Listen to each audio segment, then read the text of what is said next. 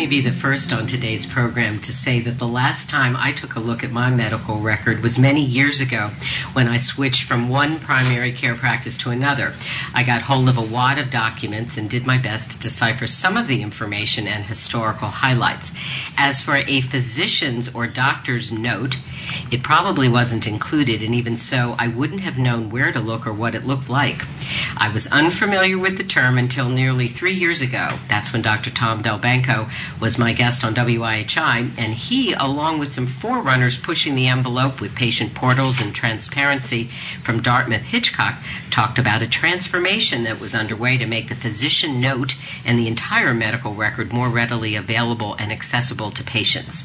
Well, that transformation may have just taken a big leap forward thanks to some forward thinking healthcare organizations and engaged patients and providers interested in enhancing communications and healing relationships wherever possible.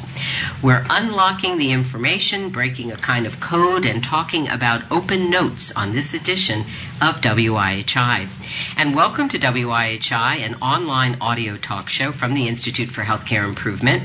We come to you bi weekly and also for your later listening and convenience. You can find us on IHI.org and on iTunes.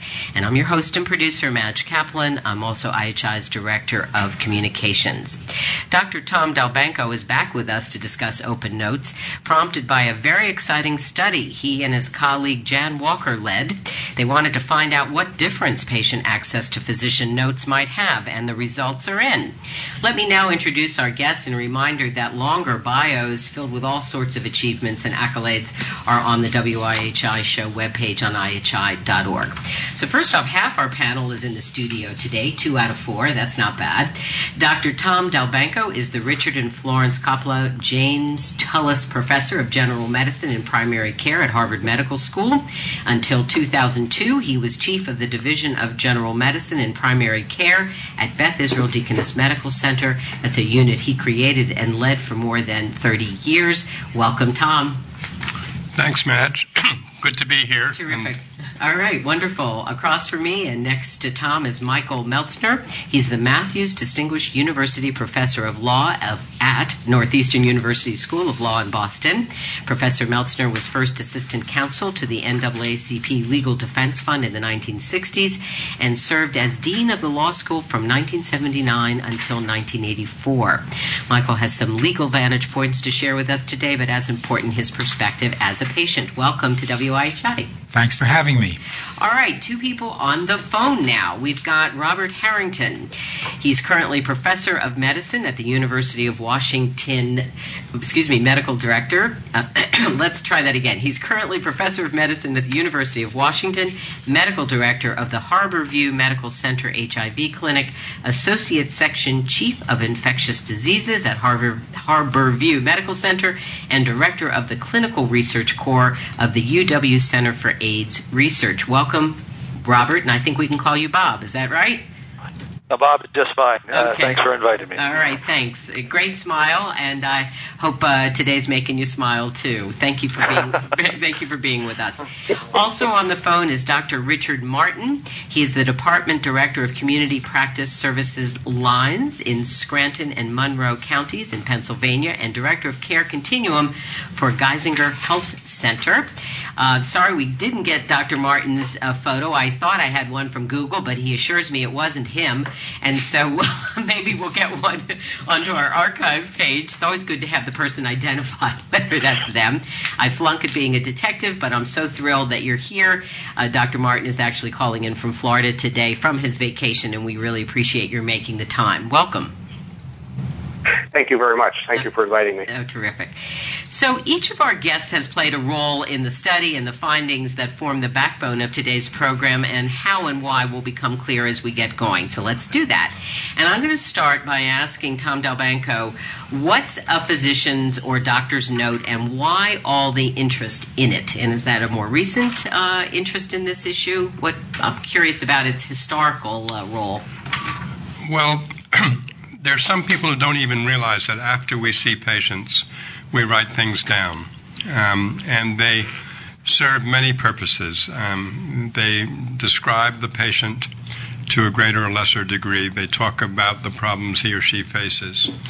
And um, they also outline what we think um, is going on and what we think a reasonable plan should be for those patients.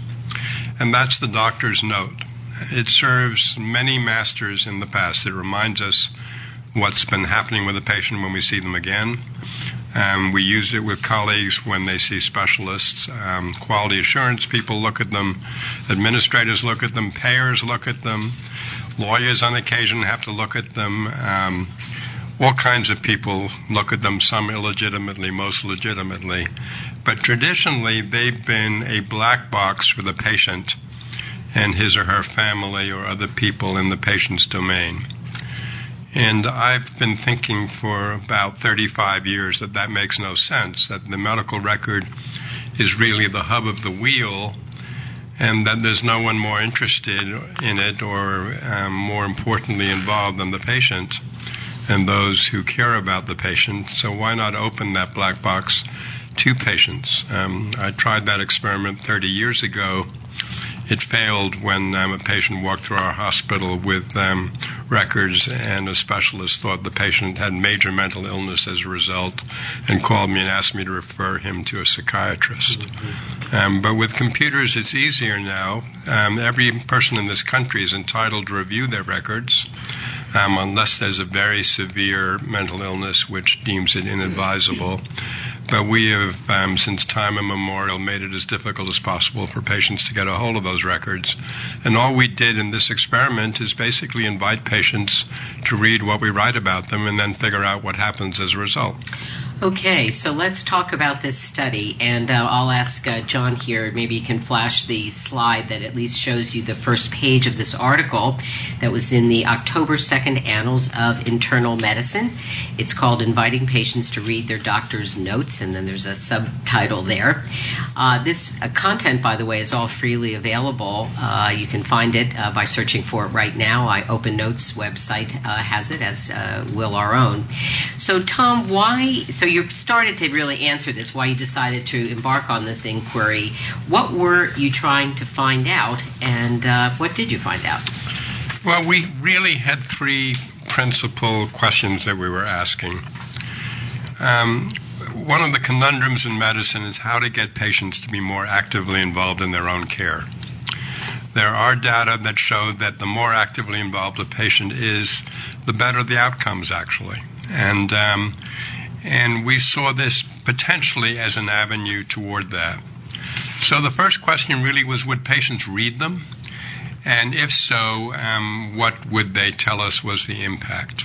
And how would they behave? The second question was would this be the straw that breaks the doctor's back? Doctors are not also happy about their existence these days, particularly primary care doctors. And they feel beleaguered, overwhelmed, um, underappreciated, under um, under everything, if you will, under the gun. And one real fear we had is that we would tip this things over by having their workflow um, taken apart, by having patients assault them afterwards, by having all kinds of mayhem going on. And the other fear that the doctors had is that they would scare the hell out of their patients when the patients read their notes, they'd be worried, confused, offended, or what have you. And the basic, most most simple question we asked, which made it nice research for me because most questions are more complicated, was after a year of doing this, would those doctors who volunteered to do it, we had 105 primary care doctors volunteer to engage in this program, and would the um, thousands of patients involved in this say we want to go on with this or we want to stop. So those were the three basic questions we asked. All right, and we hope you read the study, and we're only going to be able to kind of hit the high points here. But uh, what what did you find out? And I think we can also show at least some general findings there. Well, with respects to the patients, um, we were first surprised and pleased to find that about nine out of ten patients read their notes.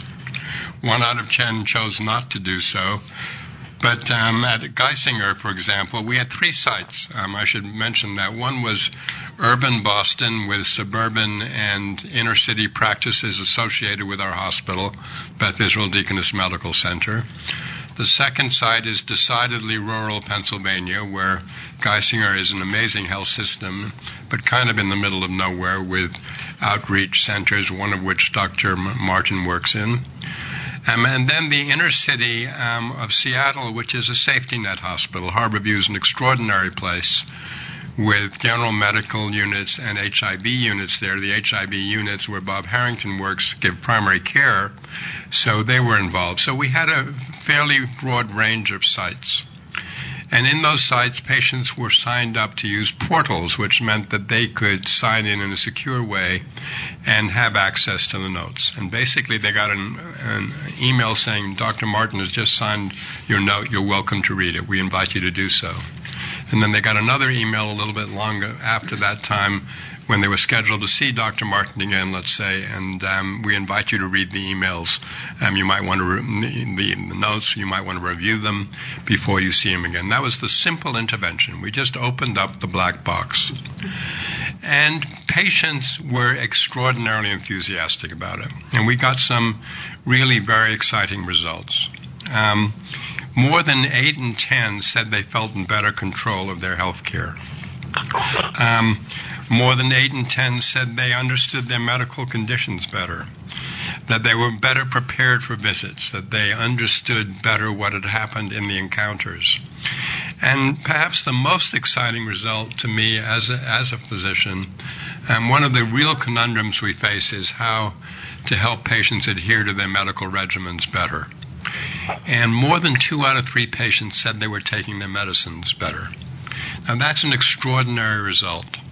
If a doctor can do a study and show a 10% increase in adherence to medicines, um, they feel rightly rewarded and will get much applause. And even if the reports from the patients that we surveyed, um, I should point out that we surveyed patients before and after this one year long intervention, um, even if the reports were um, exaggerated fivefold, it would still be an extraordinary result. And what we did find also with focus groups and interviews of patients afterwards, um, that they didn't seem to be exaggerating. We heard all kinds of stories about how the note really served as kind of another set of eyes watching them taking their medicines, reminding them, reinforcing their behaviors. So that to us was an extremely exciting result. And on the other hand, very few patients were confused, worried, or frightened by the notes. Um, 1 to 8% reported being so, while 80% of the doctors who didn't participate in this program, a lot of patients, a lot of doctors told us to go to hell when we suggested this thing. 80% of them said they were worried that they'd be scaring their patients, they'd be worrying them, they'd be confusing them. So there was a real disconnect there. Mm-hmm. With respect to the doctors, um, it was much ado about nothing. Um, the most common question I got from my colleagues is, "Are you sure the computer's working?" And they really reported very little impact on their workflow. Um, fewer than 5% reported having longer visits, which was one thing they worried about. Um, fewer than 8% said they were addressing more questions from patients afterwards. And people did change how they wrote their notes. Um, and we don't know if they wrote them better or worse. We didn't study the notes as such, but we got many anecdotes from doctors saying we, they thought they were writing better notes, that they were more educational, more helpful to their patients as a result of this. Um, doctors were worried about the way they would write about mental health, um, substance abuse, cancer, and obesity. Um, and they did indeed change the way they wrote about that. But we got many anecdotes in which patients found it was useful. And, and Bob Harrington might want to talk about those of his patients with substance abuse, of which he has many. Um, he told us some interesting stories about that. And many doctors reported that this had really um, strengthened their relationships with their patients. But the bottom line is that they hardly noticed it and that was really fascinating. And and it and the most important thing I think I can say, we can go into more details, is that at the end of a year we asked patients if they wanted to go on with it, and 99% of the patients at the Beth Israel, 99% at Geisinger, and 99% at Harborview said keep going, which is, you know, I've done a lot of studies in my life and read even more, many more, and I've never seen a 99% figure in a study.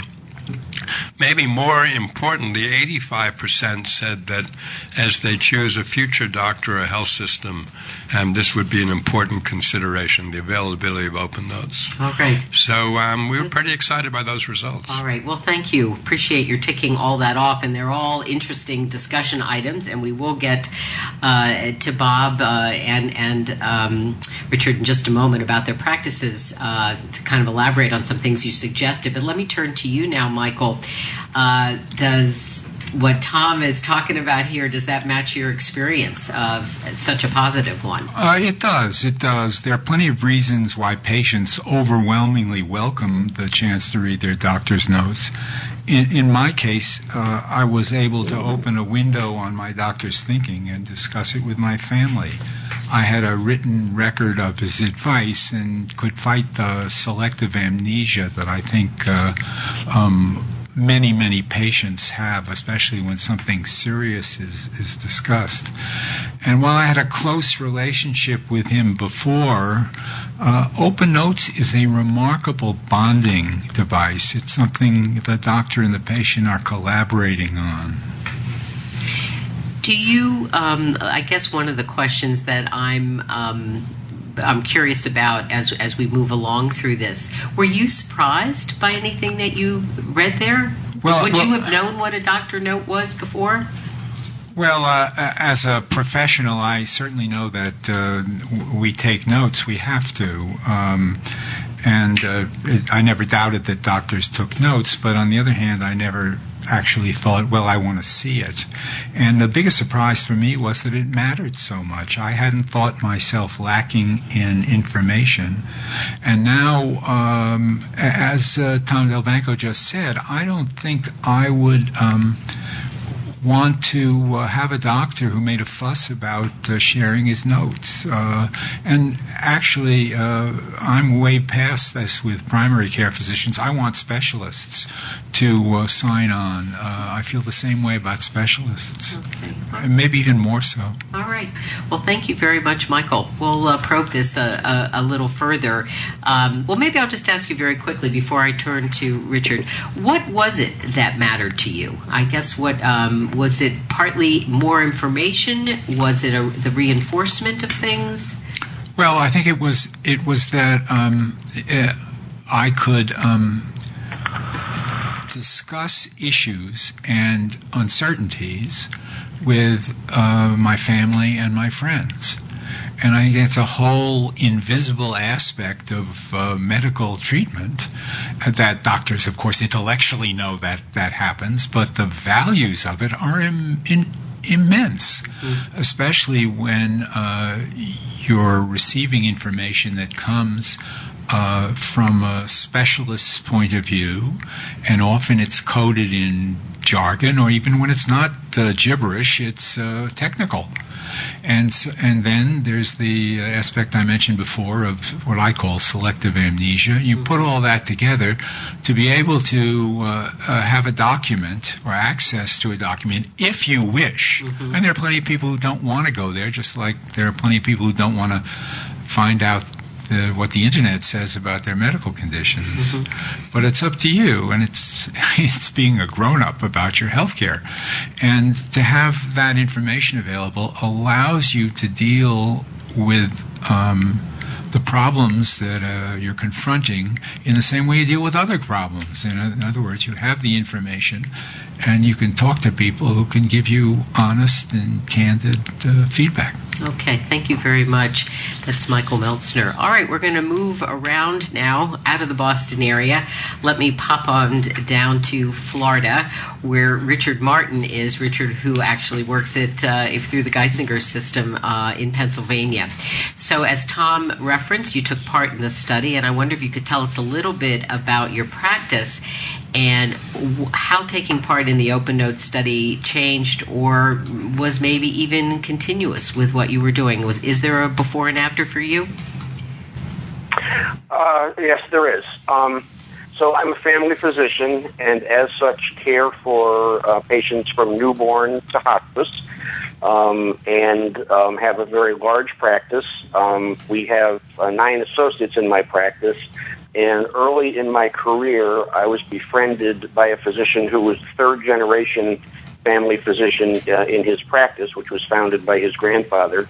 And he commented to me often that the way that he practiced was very little than his grandfather did in the early part of the 1900s. Not that we didn't have uh, new and advanced treatment options, but the way that care was presented or delivered was very much the same. And that has resonated with me throughout my career. So I've always been looking for new and innovative ways that we, that we can make care a little more efficient and a little more better uh, to our patients. Uh, sometimes to the point that I drive my partners um, a little bit crazy with uh, what's coming next. You know? um, but you know that's the culture of our practice. Um, we, we we try things. We're not afraid to innovate, and, and you know we we ask questions. So this just sort of fit in with uh, with the whole culture of our practice, which is almost 30 years uh, old. Um, there, there have been many studies done through the years that actually uh, query patients when they leave a doctor's office as what their recall is, as what was discussed in the exam room. And, and those studies, uh, unfortunately, um, haven't shown very good results. Um, many patients recall very little of what happens or what is said uh, in the exam room when they leave the office.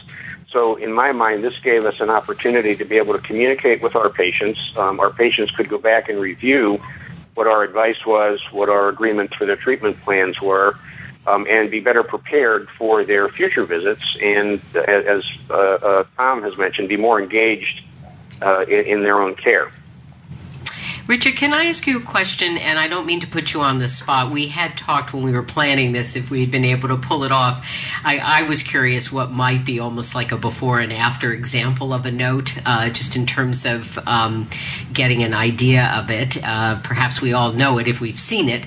But can you give me just a very quick sense of maybe how you might have scribbled something uh, in your practice over, you know, over your, your, your years at it, perhaps, and maybe how this uh, project, uh, the study, maybe has tweaked that somewhat. Is is that a fair question? Uh, sure, it's a fair question, but uh, uh, quite honestly, I, I don't think in my particular case Okay. uh, I really changed the way that I write notes. We've we've had electronic medical records at Geisinger since 1999, so so we've been engaged with the electronic health record for a long time. Um, when we started this study, we were provided with a list of our patients who had um, agreed, and quite honestly, the, the list was quite lengthy, such that I could never remember, you know, which patients in my practice uh, had, had uh, agreed to participate or hadn't. Uh, and so I just went on uh, business as usual. I, I wrote my notes. Uh, I had some people over the course of the year ask ask a few questions, but it wasn't overwhelming. And in fact, when the study was completed and, and I was asked to participate in a survey, I actually panicked because I needed to find out which of my patients were actively using the notes, and, and I really had no idea unless I, I went to our IT folks and, and they provided me with uh, that information. So it was quite invisible to me uh, for the most part, but, but apparently not so for my patients. Okay. The patients who were engaged were very enthusiastic about it, um, and uh, in, in the final analysis, really felt that it did uh, help to improve their care. Terrific. Thanks, Richard. Tom? Yeah. Yeah, just one point. Actually, Rick, patients didn't agree to be in the study. And when you agreed, all your patients on the portal, by definition, were in the study and were getting these notes. And it, it's really one of the ph- fascinating phenomena that, that you're So echoing here, how remember them little actually happened. Yeah, that, that explains why I couldn't remember uh, for the ball to remember the opt-outs. There, there were no opt-outs, right. um, except those who had the portal. Okay. And the other thing that I'll comment that we we've had a patient portal for about eight years at Geisinger, Uh-huh. and, and and we we have had transparency. Patients have been able to communicate with us for medical advice through the portal, make appointments, and receive um, test uh, results. Um, you know, via the, the portal as well, without necessarily uh, the physician, you know, taking an action to release that information. So, so we've been quite transparent for years. So this was not, uh, you know, an shattering change for our culture in that regard either. Okay, thank you very much. All right, Bob. Uh, so compare and contrast maybe uh, your experience to what Richard has described, uh, and also uh, Tom and Michael here. Um, I don't know if there was a before and after, uh, or if anybody changed any of the ways that they wrote things. But uh, was were things a little more charged in your practice, given some of the seriousness of the issues? Well, I think there was the concern that uh, uh, that things might be um, a little bit more charged, but uh, in the end, I think a lot of the fears that some of the physicians had about uh, contentious issues that might come up with patients who have uh, severe mental illness or lots of substance abuse uh, all kind of fell away. Um, we have a different practice than uh, than Rick does, as, as Tom mentioned. Uh, Harborview Medical Center is the safety net or county hospital for Seattle, and uh, the HIV clinic within Harborview cares for uh, around 2,500 to 3,000 uh, HIV infected patients, and uh, unfortunately, that carries with it um, a lot of mental illness and social marginalization and substance abuse. Um, so we were, uh, me, in fact, I was worried that uh, some of my patients who struggle with those issues and uh, reading notes, uh, me describing what's going on, would would object to that. Uh, that there would be some contentious uh, visits down the road. Uh, but in fact, and I think Tom was alluding to this earlier, just the opposite happened. Uh, in in one particular case, I had been um, uh, cajoling a patient uh, to um, back away from some uh, narcotic use that he was uh, taking for a painful neuropathy associated with HIV, and uh, he was on a lot of narcotics uh, to control that, and uh, was uh, uh, uh, asking for more regularly. And uh, after open notes, um, that problem disappeared from our visits, and uh, I think it was that uh, he viewed the notes and and saw what I was concerned about, and perhaps uh, seeing it in print um, carried more weight or more validity. And uh, he saw that I was, you know, looking out for downstream effects of increasing his narcotic dosing, and um, and it just fell away as a problem uh, for us, and allowed future visits to be more focused on his other substantial medical problems. So I think his care improved, and I think our relationship impu- improved, and um, that was a surprise. Very, very interesting. So your mention of surprise, Bob, um, is a. I just there's just perhaps two more kinds of questions I want to get in, and then we will go to chat. Let me go back. Uh, I'll kind of work uh, back uh, the way we came. Uh, Richard, what was the biggest surprise for you? Um, you've all kind of alluded to that it turned out to not be as big a deal, and I think that's a theme that Tom has suggested. Was there anything else unexpected uh, that might have even burst certain myths or assumptions uh, in in your experience, Richard, Rick? Uh, one, one of the things that, that did jump out at me was that in my patient population, it was actually my seniors who used this uh, more so than the the younger uh, population in my practice. Interesting. Uh, the folks that you would think might be a little less uh, computer savvy, uh, but they were the ones that, that really seemed to use it most. And, and I and I guess because they have the higher burden of chronic illness and, and, and that sort of thing that would require them to use it most. Okay, thank you. I appreciate that. Um, Michael, uh, any kind of myths or assumptions from your perspective? Myths and assumptions? well, I, um, Or surpri- unexpected? um, no. Um, as I, as I told you, the biggest surprise I had was that Yeah. it was so valuable, that Yeah. it was that it mattered so much. Yeah. Let me um, also, um, and I'm going to, why don't you, uh, Tom, now address it, and then I'm going to come back to Michael very quickly. But, Tom, what about you? Rick, Rick has already um, alluded to one of our biggest surprises. We we we explicitly hypothesized that the people who would like it most are like the audience of, of this podcast and the people in this room, the yuppies and the computer literate, et cetera, and the educated. Um, and we were wrong. the people who reported liking it the most and using it the most was not only the elderly, as Rick alluded to, but also those with the least education. Um, Geisinger in particular has Um, about 25% of the patients who returned their surveys had less than a high school grad, um, education, and they were um, highly enthusiastic about this. And um, so we were wrong in that supposition. Um, one of, I don't know if we were surprised, but one of the really important, I think, byproducts of this was that between 20 and 45 percent of the um, people who um, got their notes shared them with other people. And I think that has enormous implications. Wow. You know, most probably with, as Michael has said, with their spouse or loved ones or partners or what have you, but others probably with their uncle the nurse or their their aunt the doctor, or maybe their um, neighbor the lawyer, for all I know. And I think it's also possible that some of them were um, putting them on Facebook. You know, Gardner says do this. Jones says do that. What do you guys think? Um, so I think this will spawn a very different way of looking at it. My my partner in this, Jan Walker, who's not here, but who's my equal partner, makes I think a very deep point about this. That the doctor-patient relationship is confidential. If you, Madge, were my patient and I blabbed about your health care to one of your colleagues here, I could literally lose my license. I would be violating one of the sacred canons of my profession.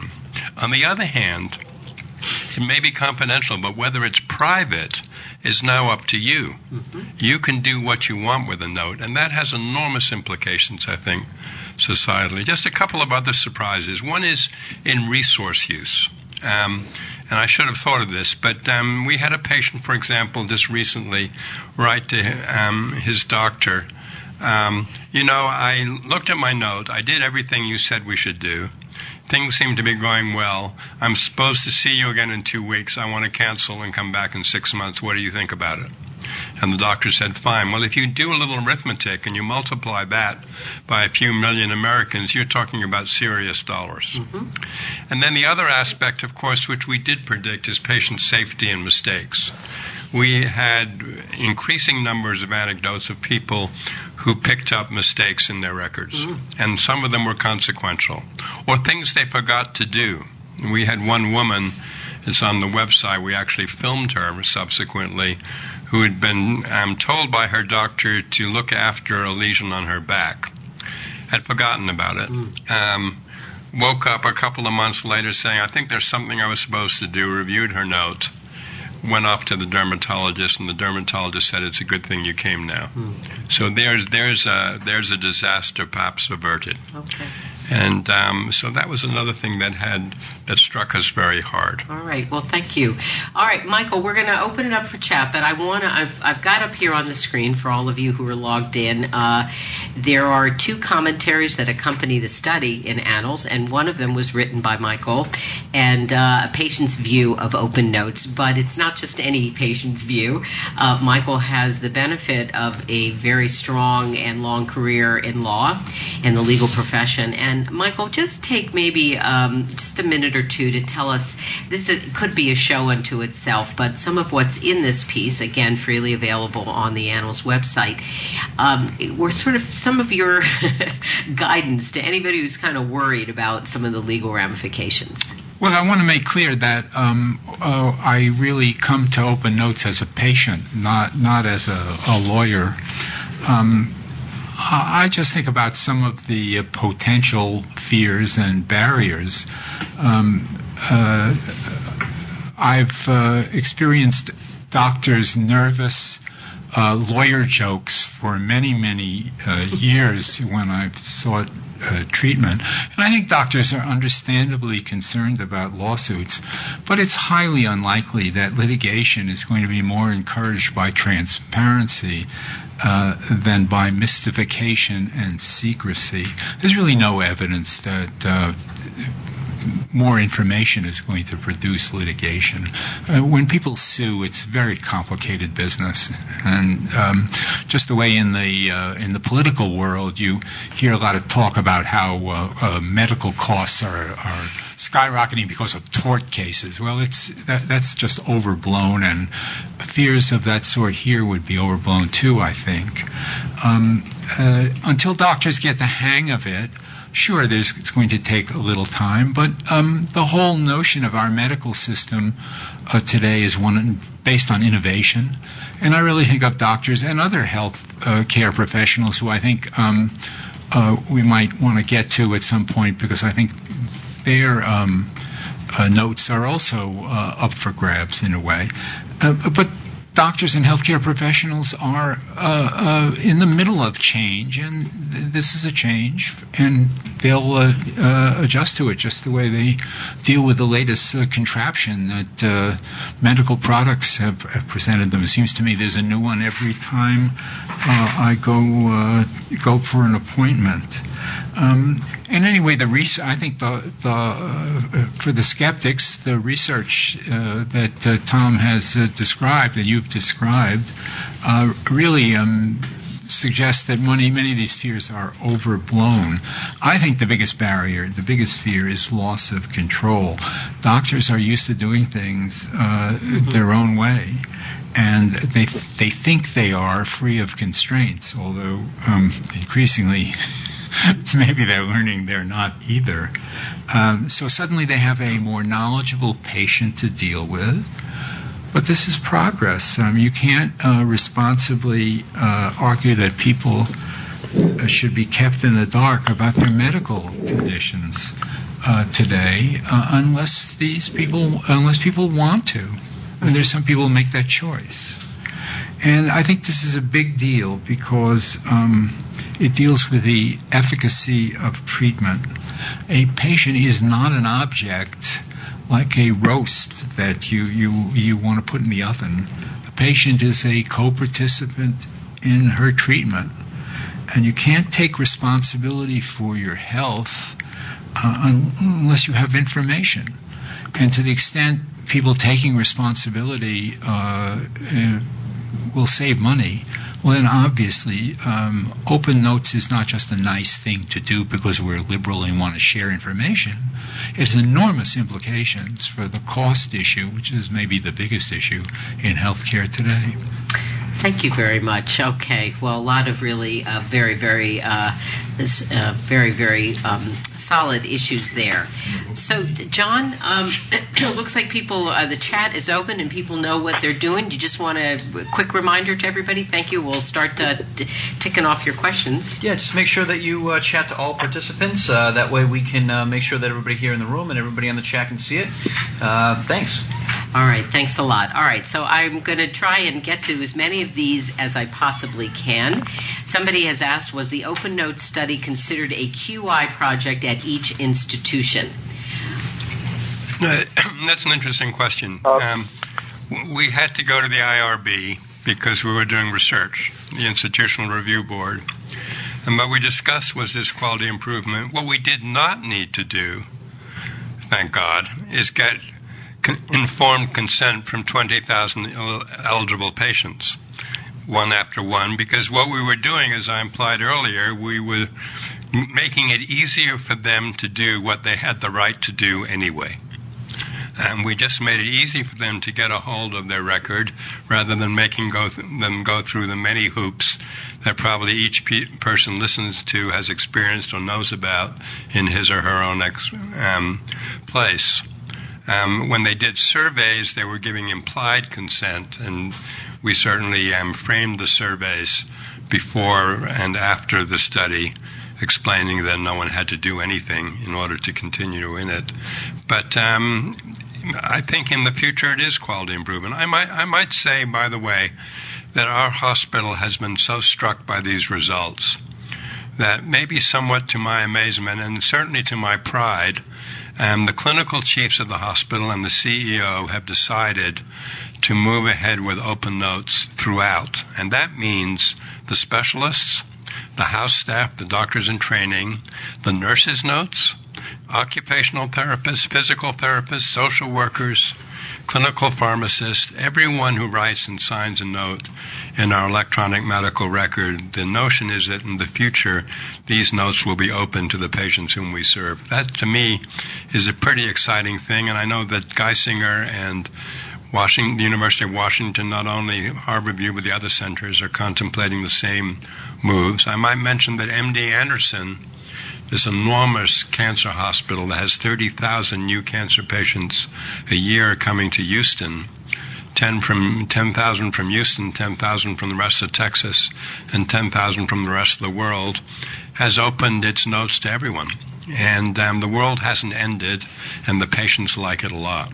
Thank you very much. Okay, Jose has asked. If I can, Oh, go ahead. Who's that?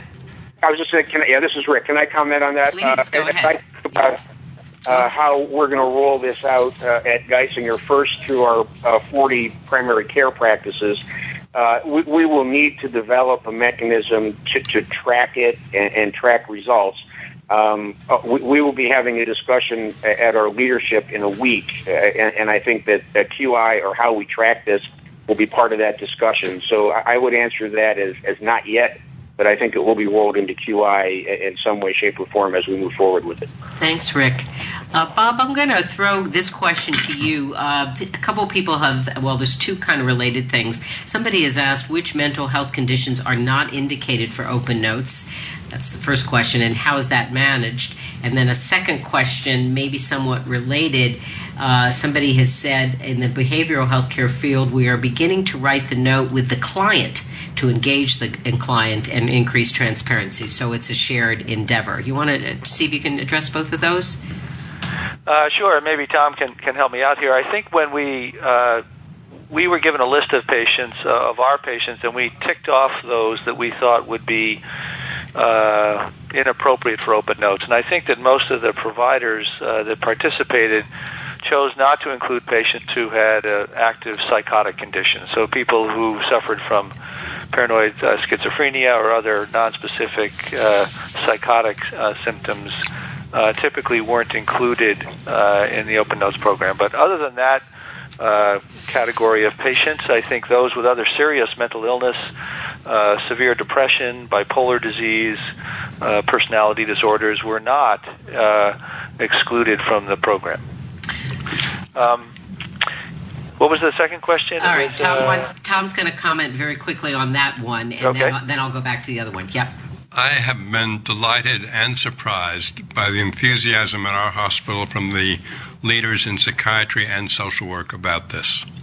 Um, they're extraordinarily um, enthusiastic. Now, I have some Freudian friends who think I should drop dead, but um, most of the people in the mental health field that I've talked to think it makes sense, including co-generating. We're even generating those, and in fact, we're contemplating a study in our hospital in our locked psychiatric ward for severely disturbed people, of inviting them to write the notes written by their tending physician daily while they're hospitalized in the hope of improving their care.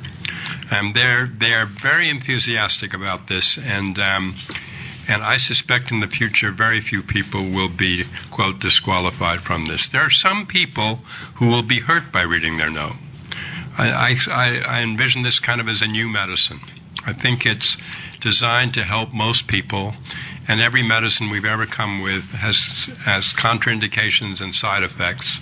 Some people will be hurt. We should talk about them with it in advance if we can, or we should pick up the pieces afterwards. But um, you know, I'm obviously a believer in transparency, and I do see a day when patients will read, write these notes with us, will sign them with us, and in effect, they'll really become a contract between us and them for where care will go ongoing. That was thank you very much, Tom uh, and Bob. That was the second part of the question. Somebody had one uh, talked about a kind of new uh, practice getting going, which is working with the patient, particularly in the mental health field, to actually work on a note together as a collaborative process. Is that something you could envision? Well, can I comment on that? Michael Well, first, and then Bob. Okay. Uh, f- full disclosure, I happen to be a, a um, Massachusetts licensed family therapist also, and we've been doing this uh, for years. We've been sitting down with patients and describing exactly what happened in the session together. So it's not a it's not novel. All right. Well, something that can be shared and, and taught. That's great. Can you believe how many different dimensions we've got with Michael as our guest here? It's really uh, terrific. Uh, Bob, what what do you imagine about that in terms of a collaborative thing? I think uh, I think it's a great idea. In fact, much of the time, uh, uh, when providers write their notes, they're they're scribes for what the patients are saying. So uh, it takes a lot of time to uh, listen to the patient and then uh, convey that in a note. And if, if patients are doing that for you, again, I think it's a time-saving thing and probably enhances communication. So I think it's a great idea. Thank you. Somebody has asked, as from the perspective of a patient, how would you recommend that I or others request, request, I get that word out, their primary care physician or provider go to an open notes format? Tom? Um, I'm glad this question was asked because one of the things I want to emphasize is that this, this is not computer dependent. Um, I, for many years, dictated my notes with my patients and gave them copies of them. Um, paper and pencil can work fine, or a typed note, or whatever. There's nothing that says one shouldn't mail a note or email a note, or I guess fax is pretty well gone by now. Um, and so basically, I think patients should ask doctors for their notes. Patients should ask nurse practitioners for their notes. Um, I actually think that this may be a change in care. I hope this will become the standard of care within the next few years. That will be um, come from the consumer side. I think patients will ask for it. At our hospital now, not all, by no means all the primary care physicians agreed to participate, but they're hearing from their patients, "Why didn't you when we want you to?" And um, and when you see the results, when you see what the patients report having happened to them, and we raise in the paper really the ethical question is it right not to do this? And I feel pretty strongly about that. Somebody has asked here whether or not we just ha- you happen to have worked with a very enlightened group, either enlightened organizations or in, in some sense this this is partly my paraphrasing here, enlightened providers, uh, and that it's not necessarily representative of uh, kind of the, the, the world out there and and how most providers feel. You've alluded to the fact that some people have uh, told you to take a walk and come, you know, what are, what are your thoughts? And maybe uh, let me let me start with uh, you, Rick. Do you feel you're in you got a lot of company with amongst your physicians out there? Um, this was offered to all of our providers, and it was voluntary. Um, some volunteered a little easier than others, but nobody was coerced uh, into participating. Um, you know, as I mentioned earlier, in in my particular practice, you know, we we've had sort of a culture of innovation. So to try something new is not anything different for us. But across some of our specialty lines, uh, I think this was was something that was a, a major change and a major challenge. Um, I'm sure, you know, like in everything else, there are some early adapters and late adapters. So I'm sure that some of the people that volunteered are, are those of the early adapter set. Um, and, and this may take, you know, some work as we move forward to convince others that it's the right thing to do. I would. Um, I, I, there were four groups of physicians. There were those of us who said you got to be crazy. And didn't do it. And this was voluntary, and, in that sense, of course, it's not a cross section of America. Um, there were those who were really enthusiastic about doing it, and kind of said, "Why didn't I think of that?" There were those who said, "You know, um, I don't really want to do this." Um, but um, I like to give things a try. And there were those that said, you know, this is going to happen to us. Transparency is here to stay. It's here in the rest of the country, whether it's your banking, whether it's what your politicians are increasingly being asked to do. I don't know if they always do it. Um, in every walk of life, transparency is really growing, and there's no reason why it shouldn't come and won't come to medicine. It may even come to lawyers, actually, Michael. And um, and um, that's going too far. and and um, and so you know, if some change is inevitable, I might as well be in there early. So those who volunteered were a mixed bag. Yeah. Um, and in fact, my, my greatest pleasure was those who really kind of came into it almost kicking and screaming, coming up to me. One of them came up to me and said, I feel much safer now. Mm. I've got another set of eyes on what I'm doing. I like that a lot. That's very interesting. Another one came up to me and said, I disqualified some patients. I want you to turn them on for all of them. That was a mistake. Mm-hmm. Um, so we have some real converts. And, and most importantly, those who said no, who read the results of the study, what the patients said came up to me and said, "I guess I got to do it because if I get that kind of mandate from patients, it's not right for me not to do it." But we're not representative. Um, there will be people who don't like it at all, and there are good arguments against it. There will be unintended consequences. Um, this is, is, we're at the Model T stages of this kind of evolution. I'm excited about it. I'm an enthusiast. I'm also a scientist. I had surprises. I'll have more surprises. Some of them will be unpleasant. I can think of unpleasant consequences, and um, and um, you know, time will tell. Um, thanks, Tom. Michael, did you want to say something? Well, I, I, think social change is, is not something that happens all at once. It's jagged, it's uneven, it's unpredictable. Um, but uh, you know, I'm a senior citizen, and uh, for a long time I said, "Well, I'm not. I don't need one of these cell phones." and then finally, I got a cell phone, and uh, I used it for a few years, but now I said, well, I need one of these smart cell phones. Uh, that's the way it happens. Um, and I think that's what's going on here. One of the interesting things that I'm seeing uh, in some of the questions, and I want to say to everyone who we ha- we don't get if we don't get to your particular issue, I want to encourage you to go to the website myopennotes.org, which also has a means of corresponding uh, with the people who are involved in this whole initiative. You can uh, ask questions and comments there. So I apologize if we don't get to everything today. People seem to be asking some things really that have to do with sort of helping people who uh, whether it's paper or computer, Tom, you know, may not be savvy in any respect. They may have some other cultural or language barriers, so it may not be kind of second nature just to how to go about all this and how uh, environments can be created uh, to kind of give people a leg up on this. I am aware that on the website there's some very uh, interesting things in there about how do you get this started? How how might you go about this? What are some guidelines uh, for patients and providers alike? Um, but I think as we head to the top of the hour, I'm maybe uh, I want to give everyone a, a, a, parting shot, but I guess it relates to one of these questions that came in there, which is, does this kind of have to do with HCAHPS, and might this also be good part of a discharge plan and instruction? So um, I'm going to ask you, Tom, and then I'll have everybody get a last word in there. Do we need any new rules and regs and pressures, and does this need to be hardwired into a whole lot of other uh, programs and uh, initiatives that are out there right now?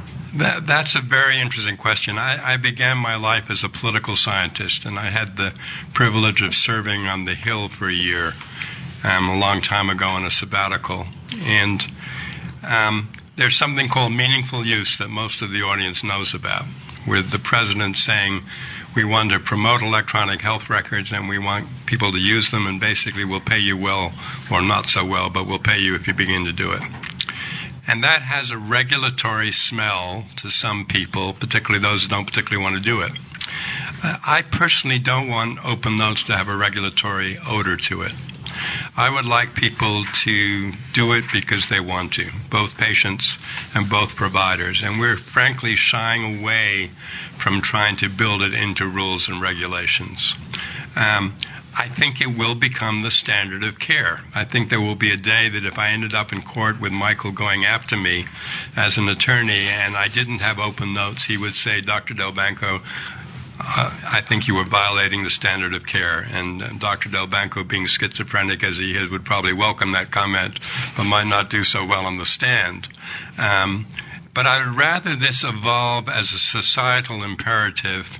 And and the last thing I would say about it is I think not only will patients get a lot out of it, I think providers will love it also. I think it's going to bring a partnership that makes being a healthcare provider even more rewarding than it already has been, just as um, making it will make a patient um, do better with his or her, her own care over time. Thank you. Bob, uh, let me uh, give you a, a, quick last word. Uh, maybe you could even tell us uh, what's going to happen next uh, at Harborview with this. Uh, sure.